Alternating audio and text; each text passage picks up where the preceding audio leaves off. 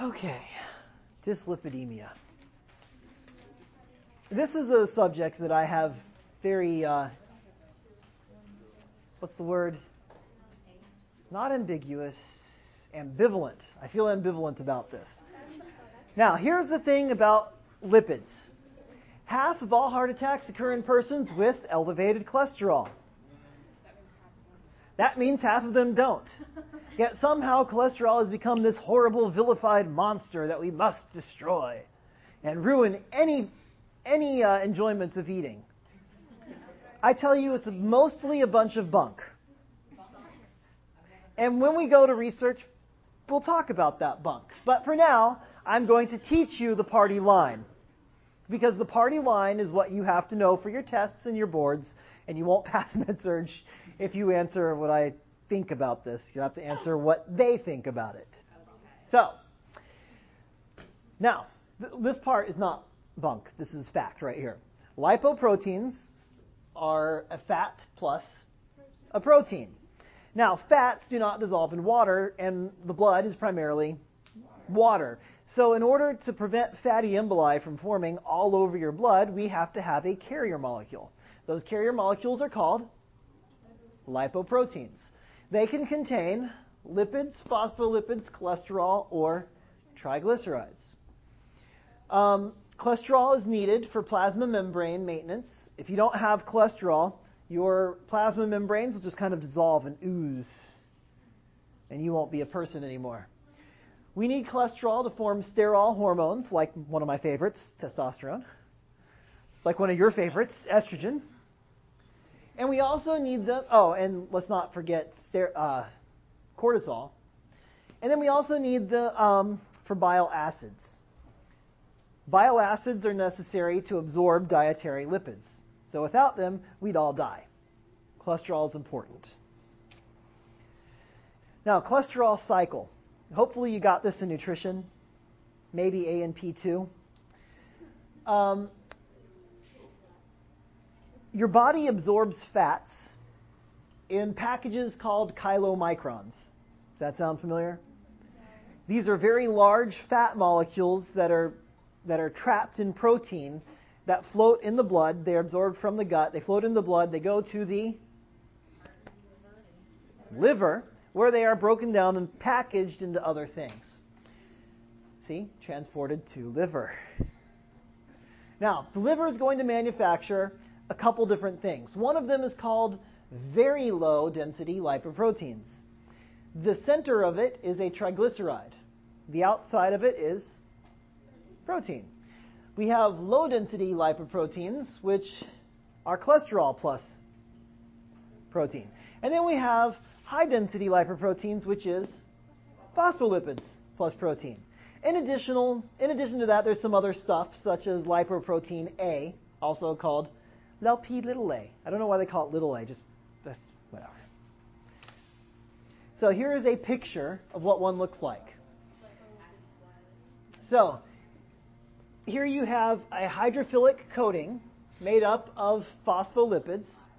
Here you have what's called an apolipoprotein. And then in the center, you have the lipid core. So this thing can dissolve in water and float around in the blood without causing fatty emboli. What's in the middle is really what determines what this thing is. is. Got it?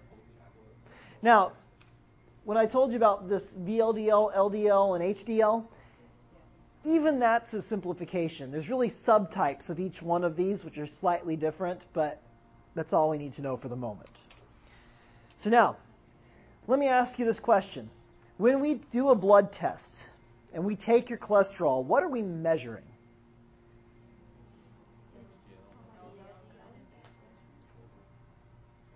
Are we measuring the number of these particles in the blood? No. What are we measuring then, if you say no?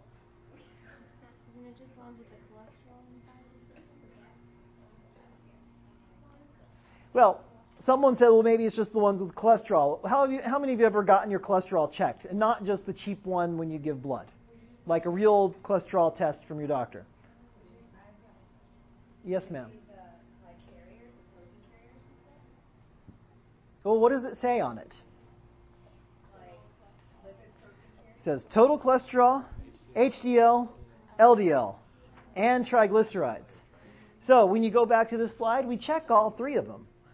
But what are we actually measuring? Are we measuring the number of particles in the blood? Or are we measuring something else? Something else. Now, let me let's uh, talk about eggs for a moment. How many of you like eggs? Okay. Now, there's really two ways to measure eggs. You can measure them by the weight of what's inside them. Yeah, I know. Or you can measure them by. Yeah. I, I put the T before the H. Yeah. Now, if you're doing a recipe, you might have a recipe that calls for a certain number of eggs. Or you might have a recipe that says you need so many ounces of eggs. Now, is that ounces with the shell on or off? Off. So, what you have to do in order to measure the weight of the eggs is crack them into a bowl and then weigh them. But you have to make sure you don't weigh the bowl. Oh, they, they have them. Now, if you do a count, what do you do? Count the number of eggs. Now, in a cholesterol test, guess what we do? What we're going to do is we're going to break open all of those different carrier molecules and we're going to weigh them. We're going to get the total number or the total amount of cholesterol inside them.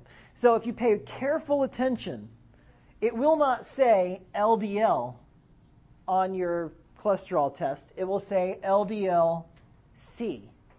Why C?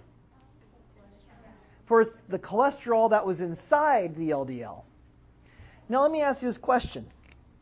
We went way, way back, like last week. Whew. Hey, last semester was ancient for you guys. You don't even remember talking about Plavix.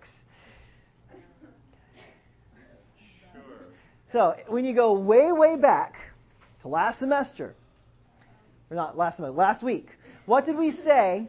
What did we say gets eaten to form fatty streaks?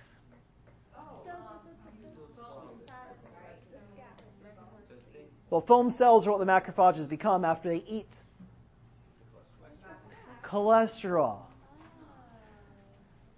So, do they actually eat cholesterol or do they eat lipoproteins that contain cholesterol? They actually eat the lipoproteins that contain them. So, what is going to increase a person's risk of heart disease? More particles or more cholesterol inside a particle? It's the number of particles. It's the same way as if I had a handful of eggs. What's going to determine whether you have a bigger chance of getting hit? If I have more eggs or if I have more weight? Okay, so if I had six eggs, I'd have six chances to hit you, right? Or if I had just one ostrich egg, I might miss. So, research has actually shown that what really increases the risk of foam cells forming is an increased number of particles. But that is not what we test for when we test for cholesterol. Ah. Now, the quest I know the next question you have. Well, do they have tests that measure the actual particles? Yes, but they're more expensive. All right, now, dyslipidemia um, is an imbalance in the proportion of lipoproteins. It's called primary if there's no other causes, and secondary if there's something else causing it. Diabetes can cause it, hypothyroidism can cause it, pancreatitis can cause it, and renal nephrosis. Yes, renal nephrosis. Now, here are the treatment goals. This is kind of complicated. If a person has no cardiac risk factors, you take the top number. So for men, you want to be less than 240 total cholesterol, less than 160 for LDL, and greater than 40 for uh, men, greater than 50 for women on HDL. Got it? Now, if you have one cardiac risk factor, then you want to be less than 200, you want to be less than 130, and you want to be um, same for the HDL. Now, if you have two risk factors or more, then you want to be again under 200, under 100, and same thing for the HDL. So, which one of these changes depending on cardiac risk factors? LDL is really the one that changes. Triglycerides should never be higher than 150 on anyone. Um, now, the thing about triglycerides triglycerides are highly dependent on meals. So you should take your cholesterol fasting if you want to have a good triglyceride level. And when I say fasting, what's fasting for blood sugar? Eight hours. For triglycerides, you want 12 hours. Now, the major thing about triglycerides is if triglycerides are high, that will screw up the LDL. What? 12 hours, yeah. If triglycerides are high, that will screw up your LDL reading. If triglycerides go above 400, it puts the person at risk for pancreatitis. Write that down. If triglycerides go above 400, it puts the person at risk for pancreatitis. 400. 400.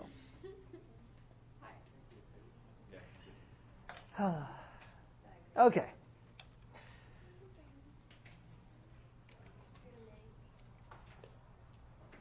That's funny. All right. Okay, now, you, apparently I never finished uh, doing that lecture. Now, there's um, three drug classes that you need to know for um, for cholesterol. Well, there's really four, but all right. The most important one is statins. Statins work by inhibiting one of the enzymes responsible for making cholesterol. It's complicated. They do more than that, but that's what that's the major thing they do.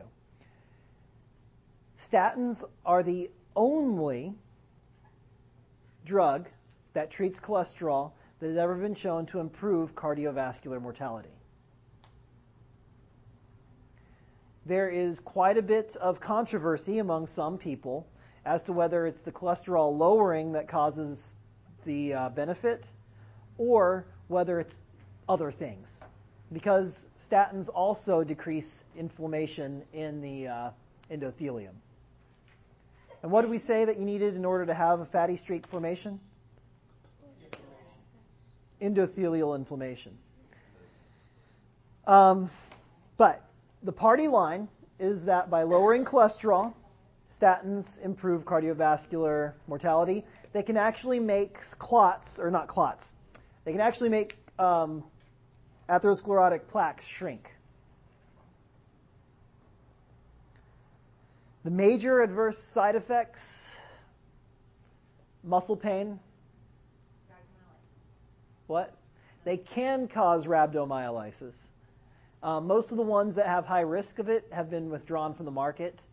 Um, the largest one was called Baycol, and it had like 2% rhabdo. I actually had a patient have rhabdo who was on it right before it was taken off the market. Um, but the ones that are currently on the market do not have a very high risk of rhabdomyolysis. The main thing is GI upset and muscle pain. Um, can also cause memory loss in some people.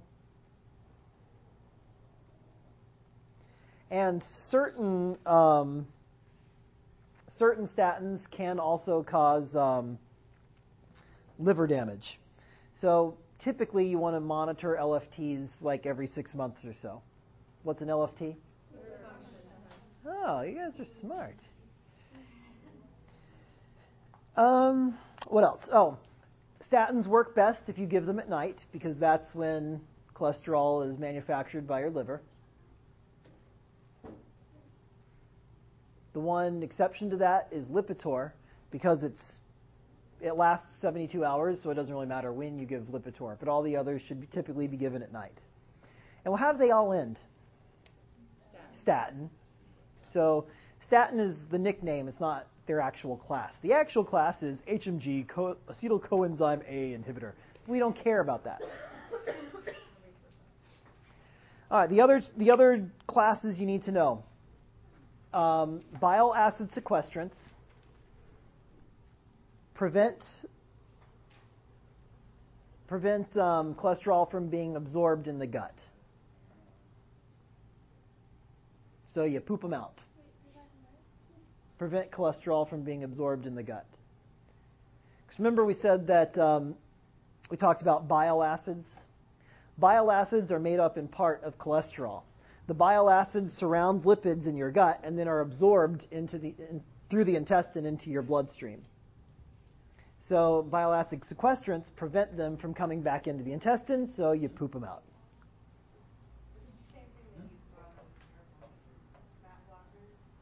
I don't think so, no. There's um, fibrates like gemfibrozil. Fibrates um, also do similar blocking action, but they primarily affect triglycerides. Then we have um, niacin. Niacin is a B type, also called nicotinic acid, is a uh, B type vitamin, and it, major, it majorly works on HDL. And the major side effect with it is called flushing. Now, who sees the color of Stacy's sweater? What we're talking about is someone looking that color. Um, the, when they say flushing, it is like you're normal, you're normal, you're normal. Woof, you're red and puffy and itchy. It can be reduced by taking it along with aspirin. Itchy, yes. Just how it works. You can try. What? It works okay, yeah. Um, now, if you take, if you look at your multivitamin, it probably has like 50, 50 micrograms or something of niacin in it. That's not going to cause flushing. Niacin. It's what? All right. Um, there you go. Now we know everything we need to know about cholesterol, kind of.